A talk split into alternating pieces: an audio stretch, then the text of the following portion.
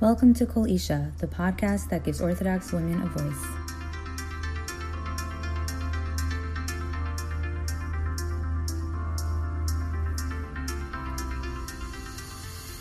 Welcome back to Kol Isha. This week, I am super excited to be joined by a really fascinating guest. Her name is Rhonda Malkin, and she's joining me tonight from New York City. Rhonda grew up in Southern California, and she is a professional dancer. Her dance career took her to the highest levels of the industry. And today she is a professional dance coach. She mentors women from all around the world who are looking for a professional dance career, whether on Broadway or the Rockettes or dancing for sports teams. And she also owns Fusion Exercise, which is a really cool business that helps uh, people um, exercise to maintain their health and she also, along the way, became frum and is now part of the religious community. So I am so excited to hear more about her story. Welcome to Kol Isha Rhonda. Uh, thank you so much for having me. This is so fun. Oh, it's my pleasure. So, I'd love to hear more about your background and how you grew up. Obviously, your dance career um, defines a lot of who you are, but um, take us back to you know how you got into it and a little bit about your background growing up in California. Absolutely. I started dancing at a studio, local studio called Irvine Dance Academy uh, when I was four years old. And I just started with one class a week, just ballet. And then uh, when I was six years old, I was old enough to finally take tap. So I was taking ballet and tap. And then when I turned eight years old, I was finally old enough to take jazz, which I was so excited about. And so at that point, I hated ballet. so I quit and was just taking tap and jazz. By the time I was 10, uh, my instructors really saw potential in me um, on both the tap and the jazz side of dancing. And they asked me to audition for their performing and competing company. So I made it after an audition into the competition groups at the studio and I competed with my studio, oh gosh, from fifth grade on through my senior year of high school. And when I uh, I was in public school the whole time, I, I grew up a Reformed Jew. I was in public school my entire life, and then I went to dancing school after after uh, my you know public school classes were over so i feel like i had a dual education on my own um, and uh, long story when i was i'd say a junior in high school i started auditioning for um, agents for dance agents in hollywood california and it took me about a year and a half to book an agent and once I did that, I thought, oh my gosh, you know, here's the beginning of my career. But yet at the same time, I wasn't really sure if this is something that I was actually good enough to do. So luckily, um, I got into UCLA and I moved myself from Orange County up to Los Angeles so that I could be closer to more dance auditions and more work. So I was dancing a little bit in school, took some ballet, took some flamenco classes, and slowly started auditioning when I had time in my schedule. And uh, lo and behold, I audition for the UCLA dance team, which was the cheerleading squad, the, the dancers that, with the pom poms. So I danced at all the football games and all the basketball games. But that same year, I just decided, you know, I think I'm going to just go audition for the Laker girls because, you know, why not? It's just there. And I auditioned straight out of high school and I didn't make it. So, you know, whatever, I'm on the UCLA team. It doesn't matter. So I went and auditioned and I made it. Wow. So I was on two dance teams, very prestigious dance teams, when I was 19 years old. And um, that sort of, I would say, like kickstarted my career in a way um, because I was able to augment my abilities, you know, from the collegiate to the professional, and just, you know, was focused only on school and dance. That was all that I did. And along the way within my career, um, I worked with a lot of professionals. So even after I became a Laker girl, I did lots of uh, really cool live shows for Disney and uh, commercials, movies, award shows, MTV, Video Music Awards, uh, movie awards, worked with a ton of celebrities in Los Angeles. Um, and then after I graduated UCLA, I said, you know, I, I think I'd like to audition for the Rockettes because they were auditioning um, in Los Angeles at that time. And I actually had just danced on the Academy Awards with the late Robin Williams Um, of course, not religious at all. Uh, and a lot of the girls who were on that job said, You would be a great Rockette. And I was like, Oh, okay, well, I guess I should try. So I went to the audition in Los Angeles and I was completely blown away at how difficult it was. And I did not make the company. And I said to myself, I'm going to train all year uh, for this next audition for the Rockettes coming up the next year because I knew they auditioned every year. So meanwhile, I was dancing at Disney at the California Adventure Park, uh, five shows a day, wow. four days a week. Uh huh. Yes, that it was exhausting. It, oh yes. wow. Um, and then in addition to that, doing other dance jobs. And uh, while I was there uh, at Disney, um, in between, I auditioned for Madonna. And I made it to the very end of her audition for her Drowned World Tour, danced in front of her in Los Angeles. That was quite an exhilarating experience. and uh, did not get the job, but that was okay because I was happy with, you know, as far as I had gotten in the process. But then the next month, I auditioned for the Rockettes for the second time. And that time, I made it all the way through the auditions, through the callback. And then two months later, I booked the job. So, um, back up just a little bit. Um, after I graduated, also UCLA, besides wanting to pursue other things outside of Los Angeles, um, I was part of a group at UCLA called JAM, the Jewish Awareness Movement, which was at the time um, headed by Ben Zion Klatzko, Rabbi Klatzko, who uh, has started Shabbat.com, and Bracha Zaret and her organization, the Ashreinu Learning Company. And so that company brought me both to New York and to Israel to learn uh, about Yiddishkeit. And uh, it was one of those kiruv groups that takes all sorts of, you know, secular and reform Jewish students uh, from the colleges and helps introduce them to Frumkeit and Yiddishkeit and just helps them to reconnect uh, with what it means to be a religious Jew. So my first experience uh, going to New York was quite eye-opening. It was the first time I'd ever been with any frum Jews, uh, really in my life. Um, I have some cousins who are frum, but like I didn't really hang out with them very much because they were just so different. So it was hard to relate. But uh, the classes that uh, we were learning in the morning in New York and then touring the city afterwards were just so fascinating and eye opening. And um, learned from some amazing rabbis like Rabbi Rieti. He was definitely one of the uh, most impactful rabbis that I learned from on that New York trip. And uh, uh, long story short, when my son, uh, who at the time was two years old, was in preschool here in New York, they actually brought Rabbi Rieti to speak uh, at their uh, benefit, at their tzedakah benefit and I actually ended up sponsoring him. So that was really all. It was just a full wow. circle. it's me. like a full circle story. Yeah, that's amazing. Yeah, totally. And I said to Rabbi Rieti, I think y'all appreciate this. I said, Rabbi Rieti, you know, when you were trying to, you know, macabre me into becoming religious, you never told me how expensive it is. That's the part they don't say. That's the part they leave out because very, very, you know, a, a side note. Um, but I said to him, listen, but it's really priceless. It really is because all that we spend on keeping our kids religious and keeping our kids, you know, proud of their Judaism, proud of their Yiddishkeit, it is truly priceless. And, uh, you know, it, at times it gets to be very, very daunting. I mean, I'm here in the city and paying yeshiva tuition and all the other things, and you know, uh, you know, everything. What can you say? Like, it's just a lot. But at the end of the day, uh, you have to trust that Hashem, you know, rules the world, and there is a reason why this has motivated you to, you know, to invest, truly invest in your children, to truly invest in your family.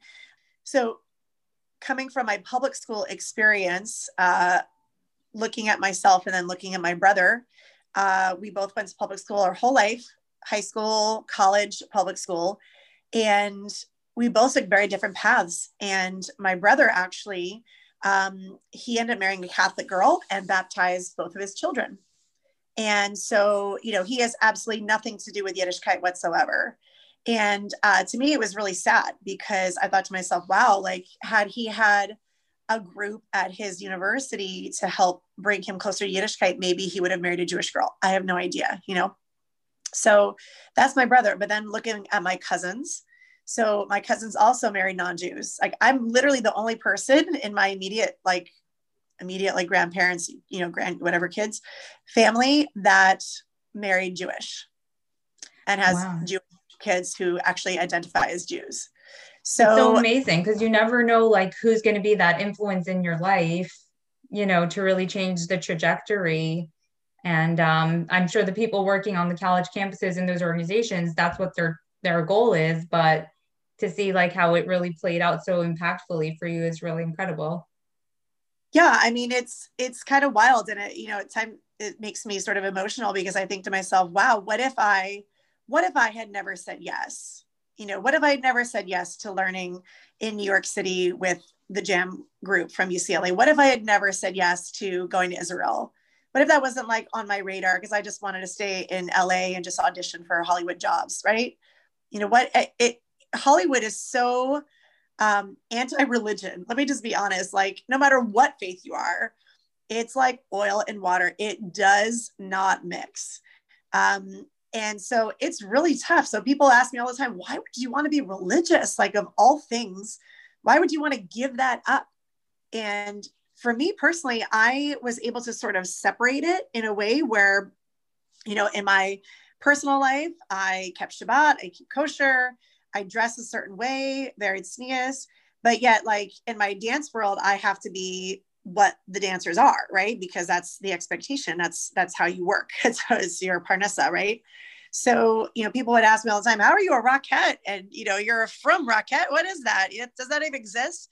So, so one second, you know, just were you actually frum when you were dancing as a rockette too? Okay, yeah, that's so really cool. So that's the question. Then how did you blend the two together? Yeah, it was uh, it was hard. Um, I'm not gonna lie, it just was really hard. Again, I kept things very separate. So, like in my personal world, I again did all those things for me and then for you know my professional world i had to do whatever the director wanted me to do because that's part of show business right if the director says you're up at 3 a.m and you're at the theater at 4 a.m that's what you're doing no matter what day it is so i have a crazy wild story yes i, I was slowly becoming frum as i was dancing for disney and as i became a rockette my first year um, i toured around with the rockettes and i would always um, reach out to different frum communities wherever I was performing. So I was in Atlanta and I was in Cleveland and Detroit and Indianapolis, just a few of the cities that I was across the country. And I would say, like, who wants a rockette for Shabbat? You know, anyone? That's fantastic.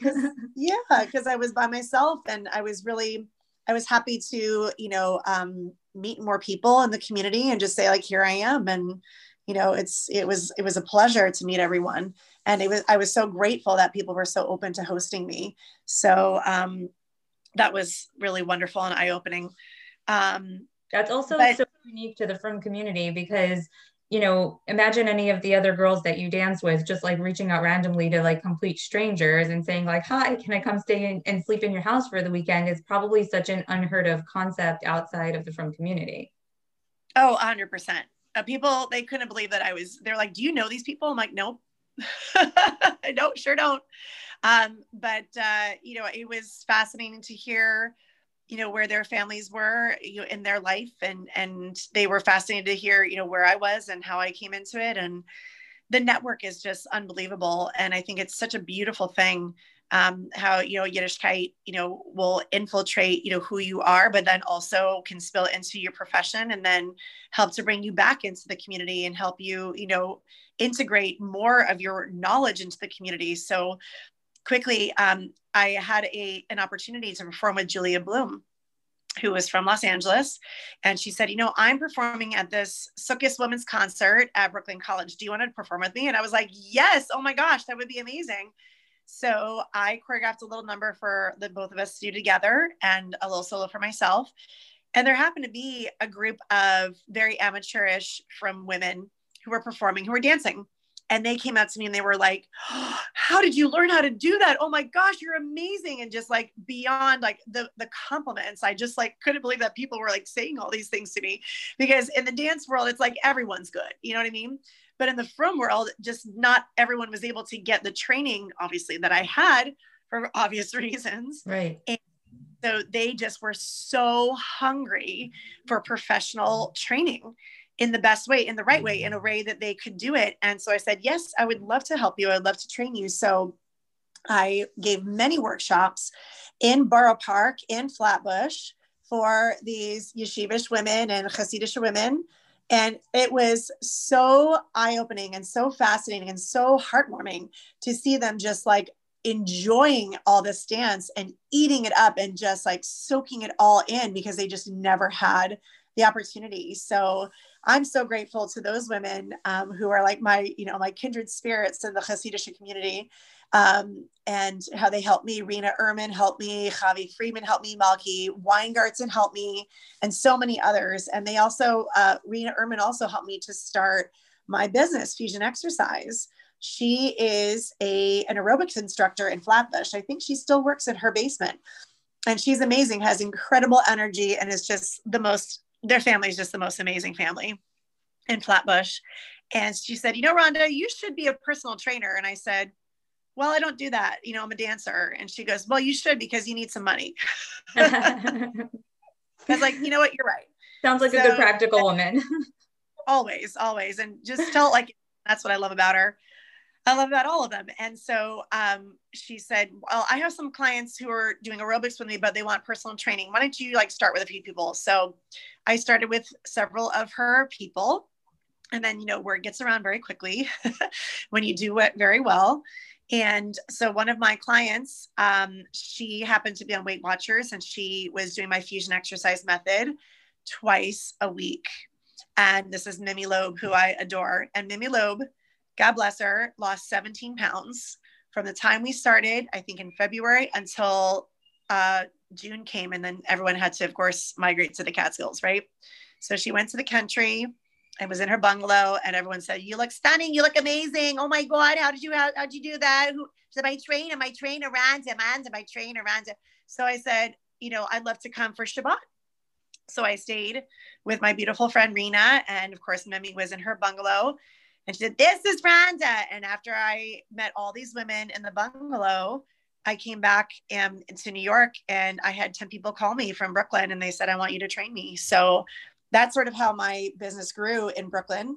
And then luckily, Baruch Hashem, I was able to um, slowly work to Manhattan and to the Upper East Side and uh, started training some celebrities and professionals and things like that. So um, it's it's worked out very well, Baruch Hashem. so wow, so that is like such an incredible story of how you were really able to blend you know your frum lifestyle with your dance lifestyle. And i find it so cute that you're so like amazingly thankful to all those women. But at the same time i'm sure they feel the same way about you because you've given them an opportunity to like not just learn but you know dance is like really an expression. I mean i'm telling you you know that way better than i do. But it's just a way that they didn't have access to express themselves until you showed up in their lives you know? So for from what you're describing it sounds like it was such a like you know breath of fresh air for them to be able to participate in what you were offering as well. So it's like really both ways right absolutely it was definitely a win-win situation and um and they basically helped bring me here to new york because i knew that i was going to have you know a lovely little safety net. You know, uh, Rena, she was amazing. She housed me in her home in her basement for like over a month, which I mean, who does that? because I was auditioning for professional jobs for Broadway and other jobs for the Rockettes. But I was still living in Los Angeles. I was married. I was in Los Angeles. My husband was in law school. And I just didn't have I didn't have anyone to stay with. I literally had nobody. So I'm so grateful to all those women for just being so open and willing to, you know, uh, put me up in the hospitality and just the meals and everything. And it's just, it was just uh, really life changing for me. So, wow.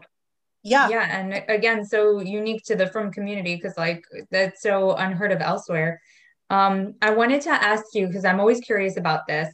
You mentioned, you know, all the training that you went through, and it was really like a whole life of sounds like you were really really focused on this and training so so hard um, this has been my question whenever i see people who are like professional dancers singers you know like super talented people did you know from when you were a kid that this is something you always wanted to do is it a natural talent for you that you were born with and your parents were like oh my god this kid can dance or was it something that you had to take and like really hone you know to get there or was it something that really came natural to you in a lot of ways?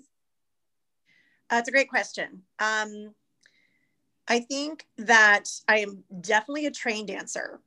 So yes, there are some of those kids. I'm sure you've seen them. You know, maybe on you know internet or whatever, um, that are just super flexible and super you know talented or energetic and do can do all sorts of crazy things with their bodies that really wasn't me i had to learn in classes how to dance properly with with correct technique and um i i think the one thing that i always had was just i loved just being on stage i just had this big smile and just gave it my all and I didn't care if I messed up. I just would keep going, right? And so, you know, I guess it was um it was always a process. I think everything is a process where there are times that I really tried and I tried so hard and I failed, but I didn't necessarily let it get me down. I just said, okay, well, I just know I have to work harder next time. So that grit, I think, has been something that has definitely carried me through uh, a lot of things. But um, in general for the dance career um, you know it is very very competitive. Uh, there are very few jobs and there are so many people who want to do it. And yes you do have to be the best of the best but how do you get there right? Well it's always seeking out the best of the best teachers and the best of the best classes and training with the best of the best people and so that was something that i took on myself like i i would drive myself from Irvine, where I was growing up in Orange County, to LA. It was an hour without traffic, we always say. Um, but you know, sometimes it could be two hours, and I would sit on the freeway to get to the best classes in Los Angeles because I knew I had to push myself um, if I wanted to be the best. Now, did I know I wanted to be a professional dancer? No. I mean, honestly, when I was even a junior or senior in high school, I didn't even think I was that good because when I would go to some of these competitions, like when I was younger, these other dancers, they would dance circles around me. They would beat the pants off of me. And I thought to myself, oh my gosh, how am I even going to stand out with all of these kids who are so good? And I'm like, just good. Like, but th- these girls, they were outstanding. I mean, you couldn't take your eyes off of them because they were so good. But I think being uh, one of those people who was able to fail but come around from it and learn from it, that was such an invaluable lesson for me because I think some of those other kids who danced circles around me and won all the awards, when they started failing, eh, not really failing, but just like not booking all the jobs that they auditioned for, I think that they really got down on themselves. Like, well, I'm really no good. Well, that, that those awards they didn't mean anything. You know, they didn't have the grit to persevere and to say, no, I'm going to keep pushing. I'm going to keep auditioning. I'm going to keep changing in a way that I need to so that I can work and and be what the director needs me to be. So that I think was really invaluable. The, the failure, um, I learned so much from it. And even with with Judaism, like starting into to Yiddishkeit and Frumkeit, man, it was so hard for me that the change in lifestyle. It was like basically learning how to play a new instrument you know it's awkward at first and it's hard and it doesn't feel good and it you know you tr- play a new instrument it doesn't sound good right? So like that's all what frumkeit was to me when i first started in. And i thought to myself how am i ever going to learn how to do this? But I always say it's like a dance, right? You take three steps forward and then whoa, two steps back, and then three more steps forward, and then whoa, two more steps back, because slowly but surely you make progress within those steps and um, and that's how I got to where I am today. And now, like, I one lesson I learned from my Kallah teacher, Simi Yellen, who is amazing. She's in Los Angeles. She always said to me, you know, remember that your Judaism, your your Yiddishkeit, should be like a feather in a suitcase. So when you lift that suitcase, it's easy and it's not heavy baggage, right? Don't ever think of your Yiddishkeit as this humongous suitcase filled to the brim with shoes and clothes and gadgets and whatever that is so heavy and that you have to schlep with you everywhere. Oh, this suitcase, right? Because your kids see that, right? And so when you think of your Yiddishkeit as just an easy, it's just, it's a big bag, but it's just light as a feather.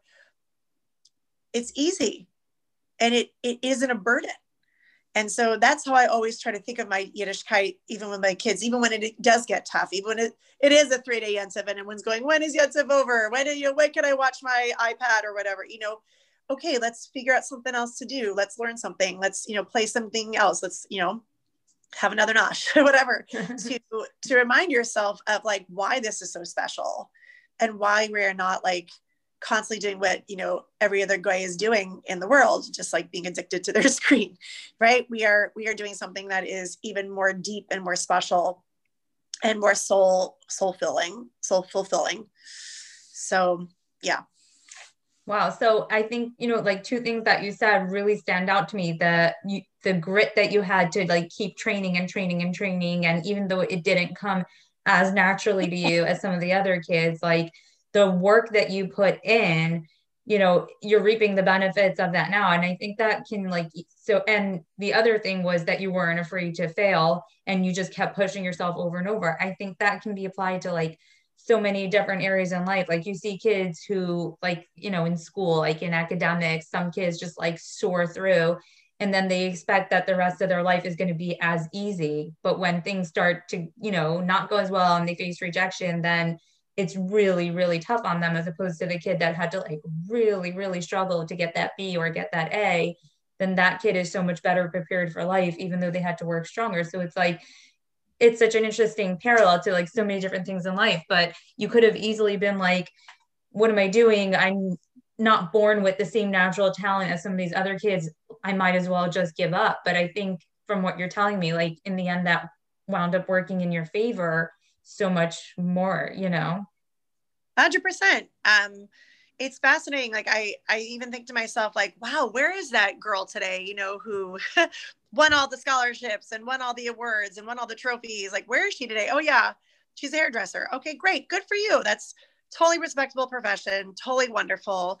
But like, it's it's so fascinating that she maybe didn't have, I don't know, maybe the same passion as I did uh, in dance or the same drive um, of sort to just keep going, to keep going at it. Um, and so, like for some of my students who are not quote unquote that naturally gifted, I tell them, like, if this is something you really want, you will practice every day at it. You will put a little bit of time and effort into it every single day if you really want it. If you don't really want it, it'll be an expensive hobby. Okay, fine, you know, but just let your parents know okay, this is my expensive hobby. But there are honestly some of my students that come to me, I turn them away because I say to them, listen, you know, uh, you have a desk job, totally respectable. I'm so happy that you're doing marketing. I'm so happy that you're doing, you know, this, that, or the other thing. That's fantastic.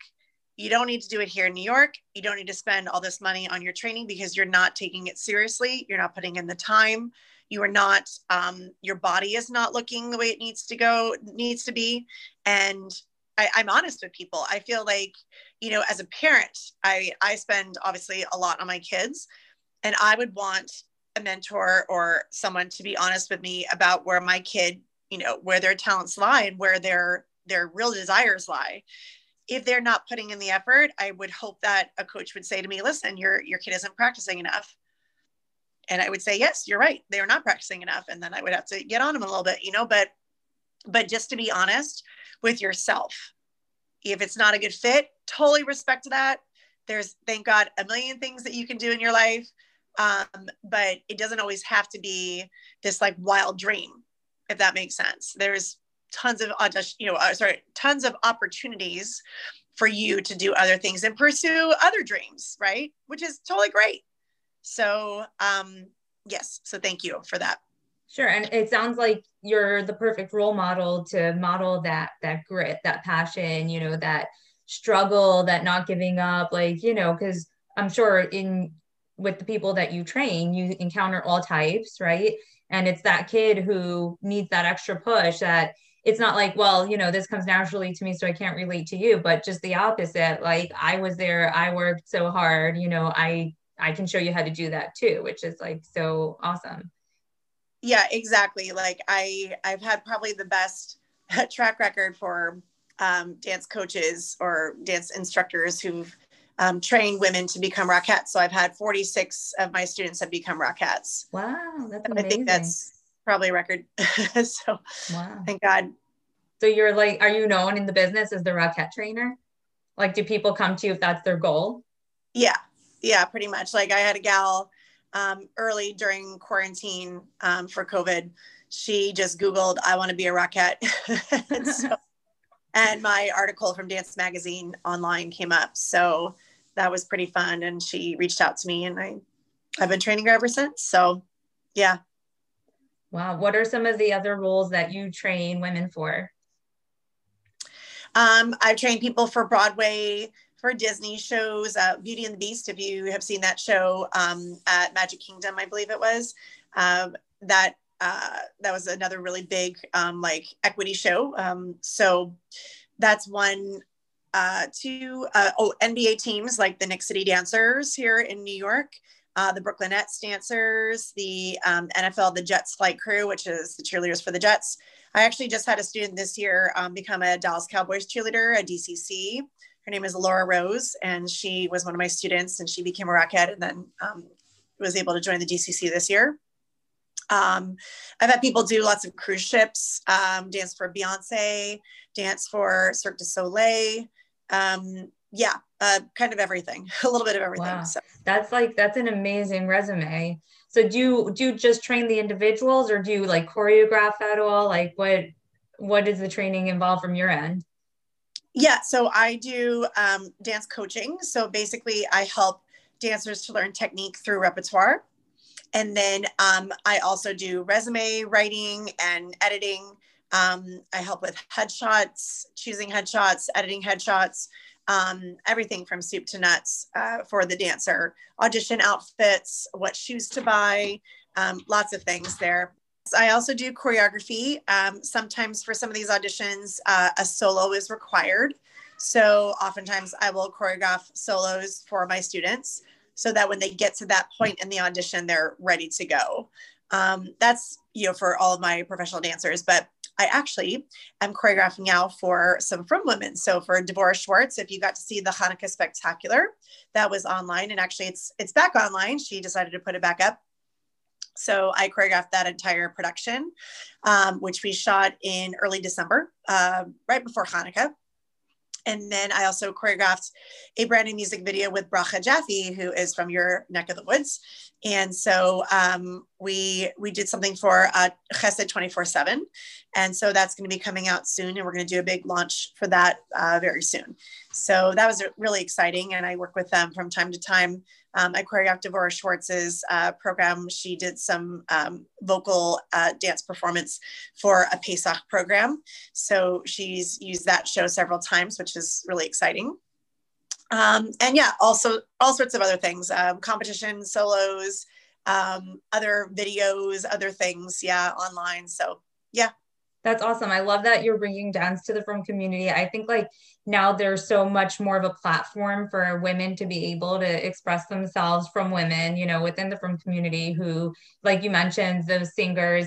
Um, previously, there wasn't that much of a platform other than just live concert, which could be like hard for people to get to.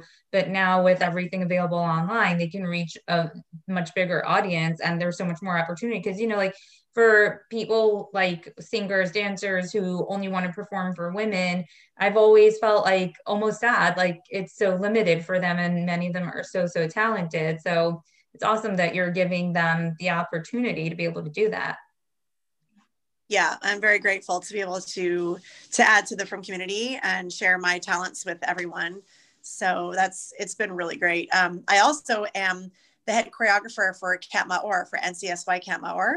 So if you have um, a daughter who is interested in acting, singing, and dancing, and would like to learn more uh, for summer camp in a Frum environment, um, it's for girls, I believe, fourth grade through 10th grade. And um, it's a it's a camp in the Poconos uh, where all the Jewish camps are. So um, yeah, reach out to NCSY Camp Maor, and I've taught there now for eight years. And this past summer, because of COVID and quarantine, we were actually on Zoom. So we did a virtual camp. We were the only NCSY camp that actually went. yep. Wow, that's amazing. Um, I, yeah. Like I said, just so I'm so happy that more and more girls and women and frum community are, are able to have this opportunity and that people like you are bringing it to them. It's fantastic. So, you know, on that note, I have a question for you. I'm sure you've been asked this before. Um, people, I'm sure, have asked you, you're a frum woman, you exist in the world of dance, you train these professional dancers. Um, how do you reconcile the two when in the frum community a lot of times the message is that women need to be you know more tznius behind the closed doors don't go out there and perform in front of people. Obviously this is your parnasa and what you do right? How do you blend the two together? Well um, i just try to use it in the best environment possible. So um, i i basically say okay well these are i know my boundaries. I know my parameters and as long as i'm within those parameters i just go for it. And um, I, I, feel like it's it's really worked out very well. Um, i actually was uh, the head of dance and, and physical education at um, manhattan high school uh, here in the city a few years ago. And uh, i taught those high school girls a bunch of different styles of dance of course to tznius music and obviously wearing skirts and all the things and um, tznius moves, and they had an absolute blast. They said I was like the best instructor they'd ever had. So that was really an awesome opportunity for them as well, just to expand their horizons in a proper environment. Um, but I think, you know, the I think that in general, the film community is just opening up more to it. I feel like now that there are more people that are saying, "Hey, I want to do this. Why can't we do this? Yes, we should do this." That those people are finding each other in the best way and are just doing it because now we know where we can, where we can't, if you will. And I think um, there's a lot of potential there for everyone, you know, for everyone who is female and in acting and in singing, obviously vocals, and now in dancing um, to make it happen. And especially with these online, these virtual opportunities i think that it's even better because you could do it in your house with your door shut who cares right? You know uh, guys stay out.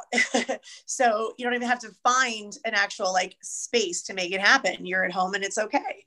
Um, so i'm i'm grateful for technology and i'm grateful for all those brave women in the frum community who are saying yes let's just make this happen. Let's do this. Absolutely. And the fact that um, you know you're, you're making this environment for women to be able to express themselves is so great. You know, like my daughter, she's young and she said to me like I I want to be a singer, but my friend said that I'll only be able to sing in front of women. So I don't know if I want to do that.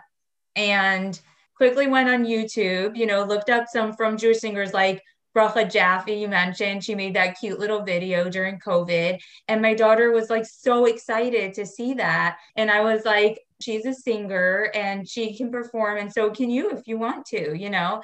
And the fact that we now have those role models for our daughters like these women are really pioneers you know? Um but i'm so grateful to them and to people like you who are showing like our younger kids that no this is something that you can do if you want to you know? But they really had to shatter the glass ceilings to be able to do that. Yeah absolutely. I i don't think that um we should limit our girls um, really in any way because as long as we have the means to do it and we have the boundaries we know what they are why not right? It's so funny my my daughter also like um, she wants to be in yeshiva boys choir. And so she is singing all their songs and playing all their videos and she's like mommy i want to be in that I'm like, well, there's a little problem, but um, but that's okay because you know what? At the right time, you're gonna go to Camp Maor and you're gonna sing with all the girls and you're gonna perform with all the girls and it's gonna be awesome. And she's like, oh my gosh, I can't wait to go to camp. Like she's literally counting down the days.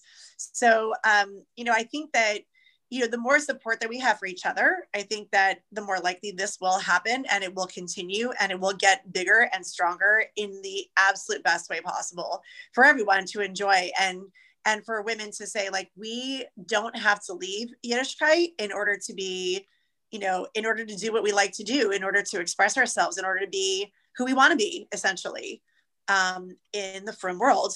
Totally cool. Right and there's a framework with which to do it and i love that you know the fact that your background allowed you to make it to this level you know open so many doors for other women who you know coming from different backgrounds or didn't have the opportunities like you said for the training that you had but then you were able to bring that in so seamlessly and help women you know to be able to recognize what they can do. So i think that's just fantastic.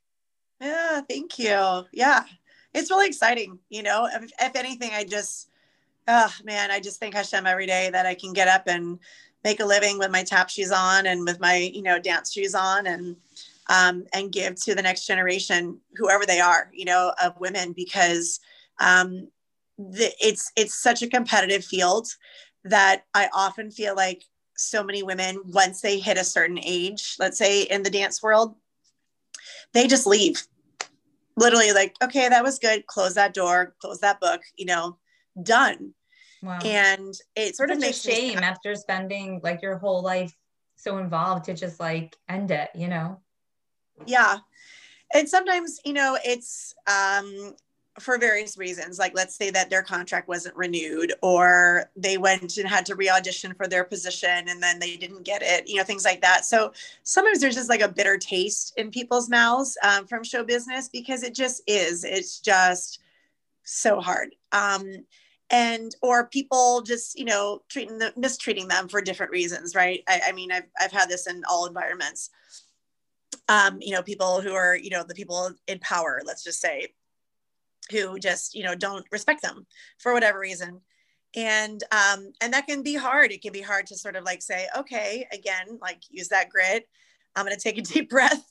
I'm just gonna like push that down, push those feelings down, and embrace all the joy that this art form actually brings me and also all the joy that it brings the next dancer the next young professional the next you know hopeful who want who has these dreams that you had when you were younger to then be able to pursue that and to live it and to say oh my gosh i'm living my best life. It is hard as heck but you know what? I i'm doing it and i'm loving every minute of it and and i can die happy.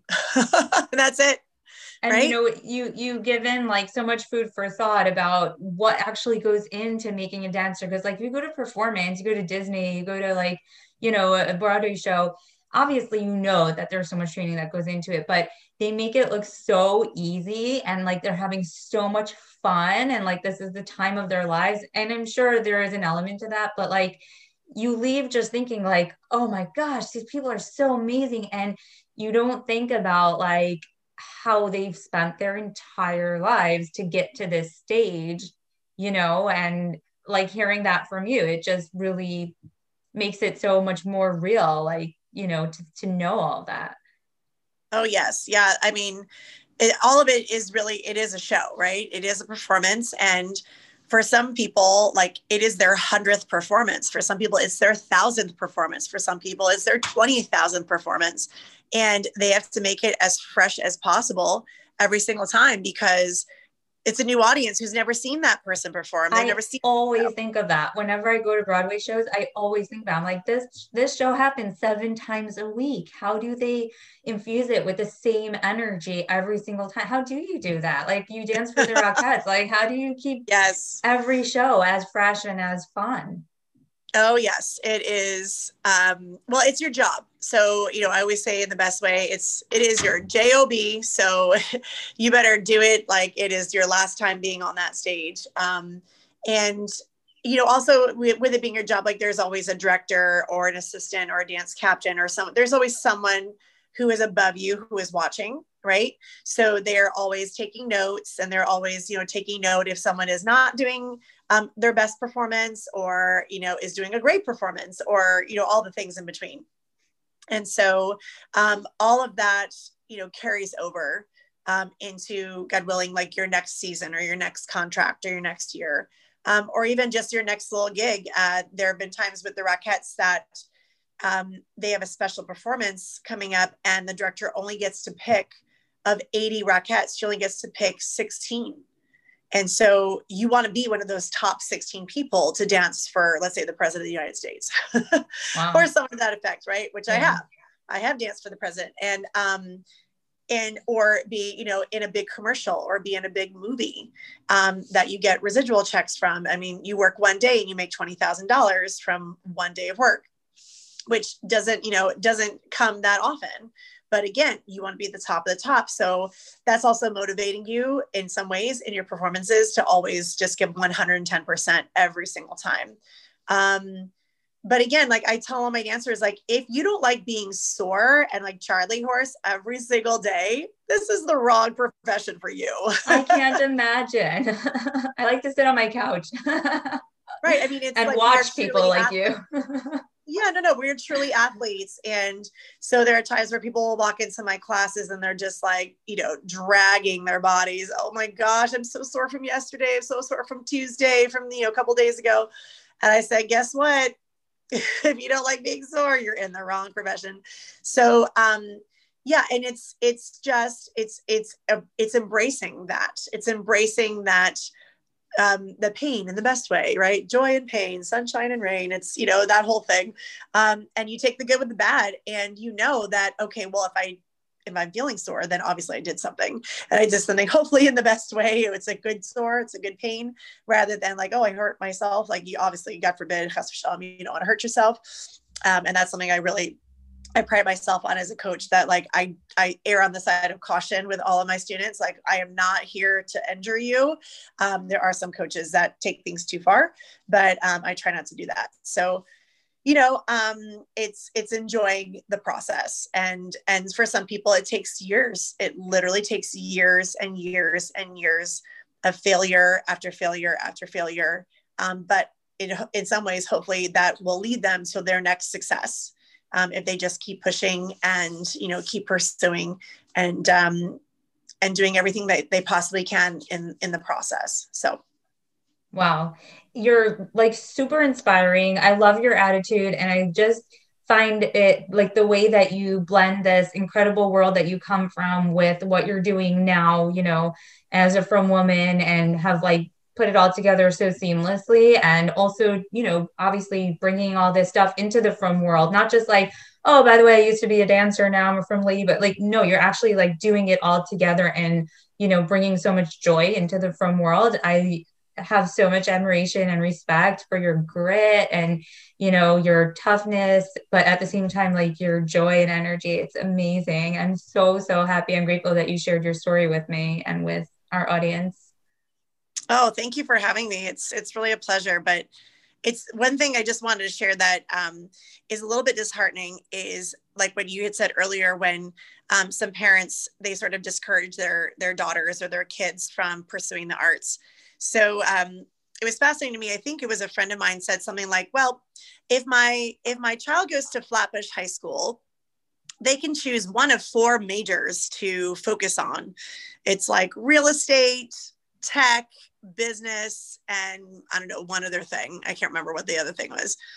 And I said, okay, so obviously money is an issue. a career is an issue.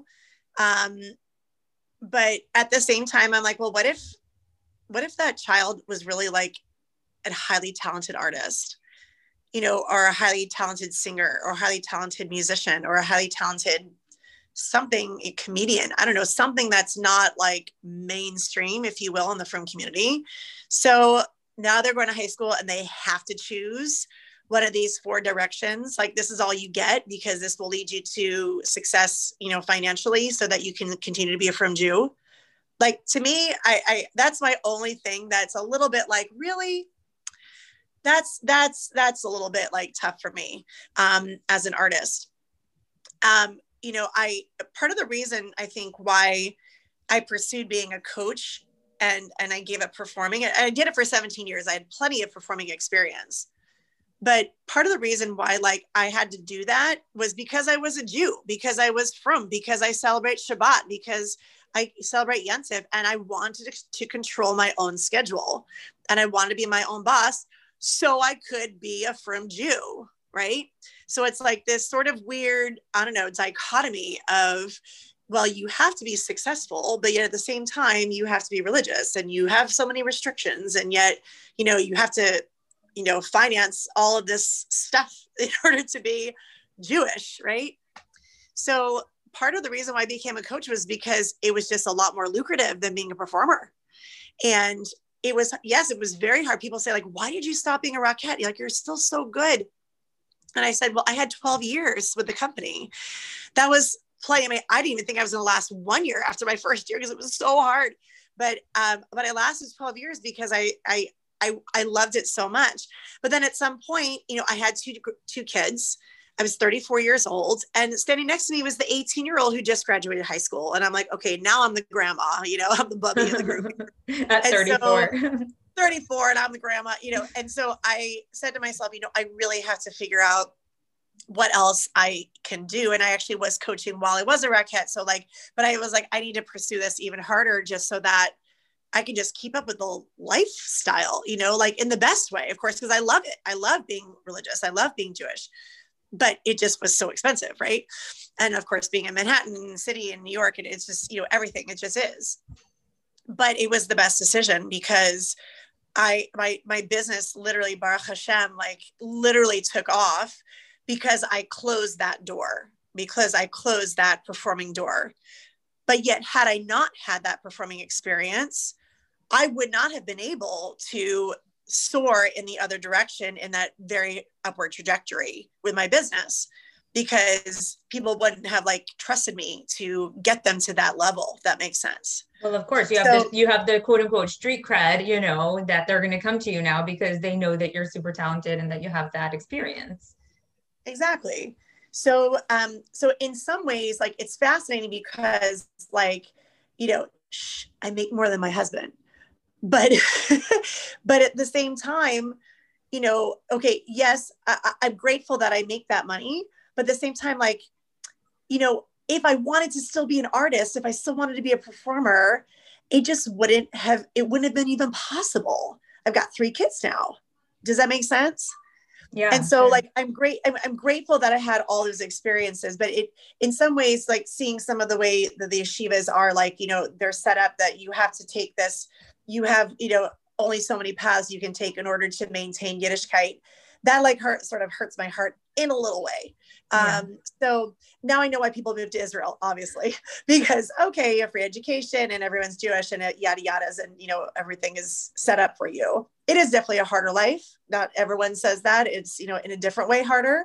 But um but at the same time being here in america the experience is just so different right? And we all know this and we all struggle with this i think to some way you know one shape or another so, um, but so that's what I'm hoping that with some of these yeshivas and some of these programs, that they can still integrate some part of the arts because I think it is still so necessary, and it is so it's so soul filling for people to hear beautiful Jewish music, to hear beautiful Jewish singers, to see beautiful Jewish dancers on the stage. That is like unbelievably moving.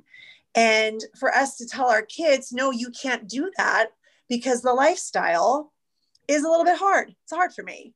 So, you know, I'm hoping that, you know, God willing, please, please Hashem, that we should have all have the koyach and the strength and the grit to say, I want my kid to pursue their passions, obviously in the right way, but I'm going to still support them in that because it is so good for their soul. It is so good for their neshama to grow and to feel joy in their life and to feel joy in other people's lives, not just their own, right? To, to express that. I mean, when you go to a wedding, you go to a simcha, you go to something and you see all the joy there. What is that? That's art. That is art. And so if we don't foster that as parents, that to me is a shanda. It's terrible we should, if our kids like doing these things, we should definitely invest in it. It does spill over to academics, it does spill over to business, right? It does spill over to all these things. You know, being uh, presenting on a stage, you know, presenting to clients, presenting to customers. That's art. That's like acting, right? you may be having a bad day. But if you don't know how to present to someone who's new, who's coming into your business, who's coming into your world, and to, to share with them what it is that you do so they can invest so that they can be part of your life. That's you know to me that's art. You know also in terms of exercise right? So i think that a lot of times especially for females you know it it, in the frum community we downplay the body so much that exercise and fitness and being healthy and moving um, is just not as it's not as valued i guess it's not a focus i think like a lot of yeah. frum women are focusing on so many other things that they have to put that you know last for a lot of people like right all of the other things yeah right. and but i have had i've trained women who've had 10 11 12 14 children you know and they still made time for their health and for their fitness and to feel good and you know put on that skirt and feel great and um and it's so it's so amazing to see how they view life when their body on the inside you know is healthy and their mind is healthy because they have this physical outlet like dance or fitness or movement or exercise that just gives them that extra bit of energy. And it's like that serotonin rush in the brain where you can now you feel like you can just accomplish anything and it actually energizes you. So that's just one thing i just wanted to leave everyone with is that you know if you feel like oh my gosh i will never ever be in shape you have to take it just one small day at a time. One like like i took my frumkeit. I took it two three steps forward two steps back you know baby steps to get there. And yes it was so hard for me. And yes fitness can be so hard but if you find something that you enjoy, right? If you enjoy dancing or you enjoy, let's say, um, like walking outside when it's not snowing, like today, or you enjoy, um, you know, anything, uh, Zumba, or, or Zumba, or if you enjoy something that's going to inspire you, and maybe you can even do it with your daughters or with a friend or with a cousin or a niece or someone, that even is even more exciting. So I just wanted to leave you all with that as well. Find something that inspires you to move so you feel better from the inside out. For sure. Yeah, completely. And that not to mention like all the lessons you, you know, you've alluded to along the way that have sort of shaped you into who you are you know the toughness that you've built up and like you said the ability to now have your own business you know being able to learn about failure and how to succeed. And you know like you said it spills over to so many different areas. And it's interesting because lately like with so many of the guests i've had on we've had we've been talking about you know different sort of changes that need to happen in our education system in our yeshivas and stuff because we are so uh, buttonhole like we're buttonholing our kids in a certain direction in many different areas. And this is one area that hadn't come up yet but it fits so well into what we were saying. Like we tend to put our kids in the yeshiva system on like a very narrow trajectory. And then whenever life goes a little different or they start to think out of the box if they feel like failures you know? But what you're saying is so true and really goes along with that. Like we need to open it up more to our kids. And i feel like you're doing that you know you're, you're actively doing that by being involved in training frum women in dance right? These women are now going to give that over to their kids. And it hopefully along the way it will translate into our schools. But you know you're starting the process which is fantastic. Yeah i'm i'm one step at a time as we always say but yes.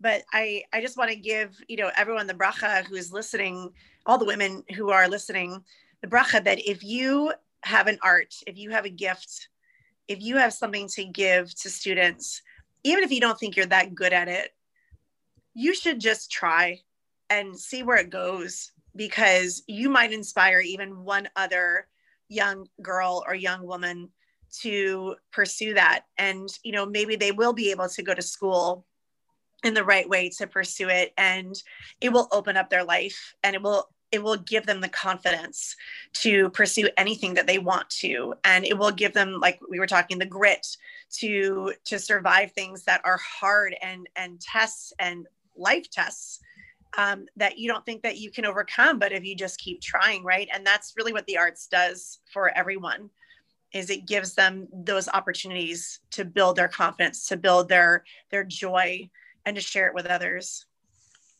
Wow really beautifully said. I love that bracha that you've given and i think like you're such an inspiration for everything that you're saying like you live it you breathe it and i'm so like overjoyed and honored that you agreed to come share your story your story, which is still evolving, right? It's not like, even though you've said, like you said, you've closed the door on performance, but you're still using your talents in such a unique and positive way. And I think that's so fantastic. So thank you so, so much. Thank you for having me. Really appreciate it. Thank you so much for joining me and sharing your story. And um, I can't wait to see what else you do.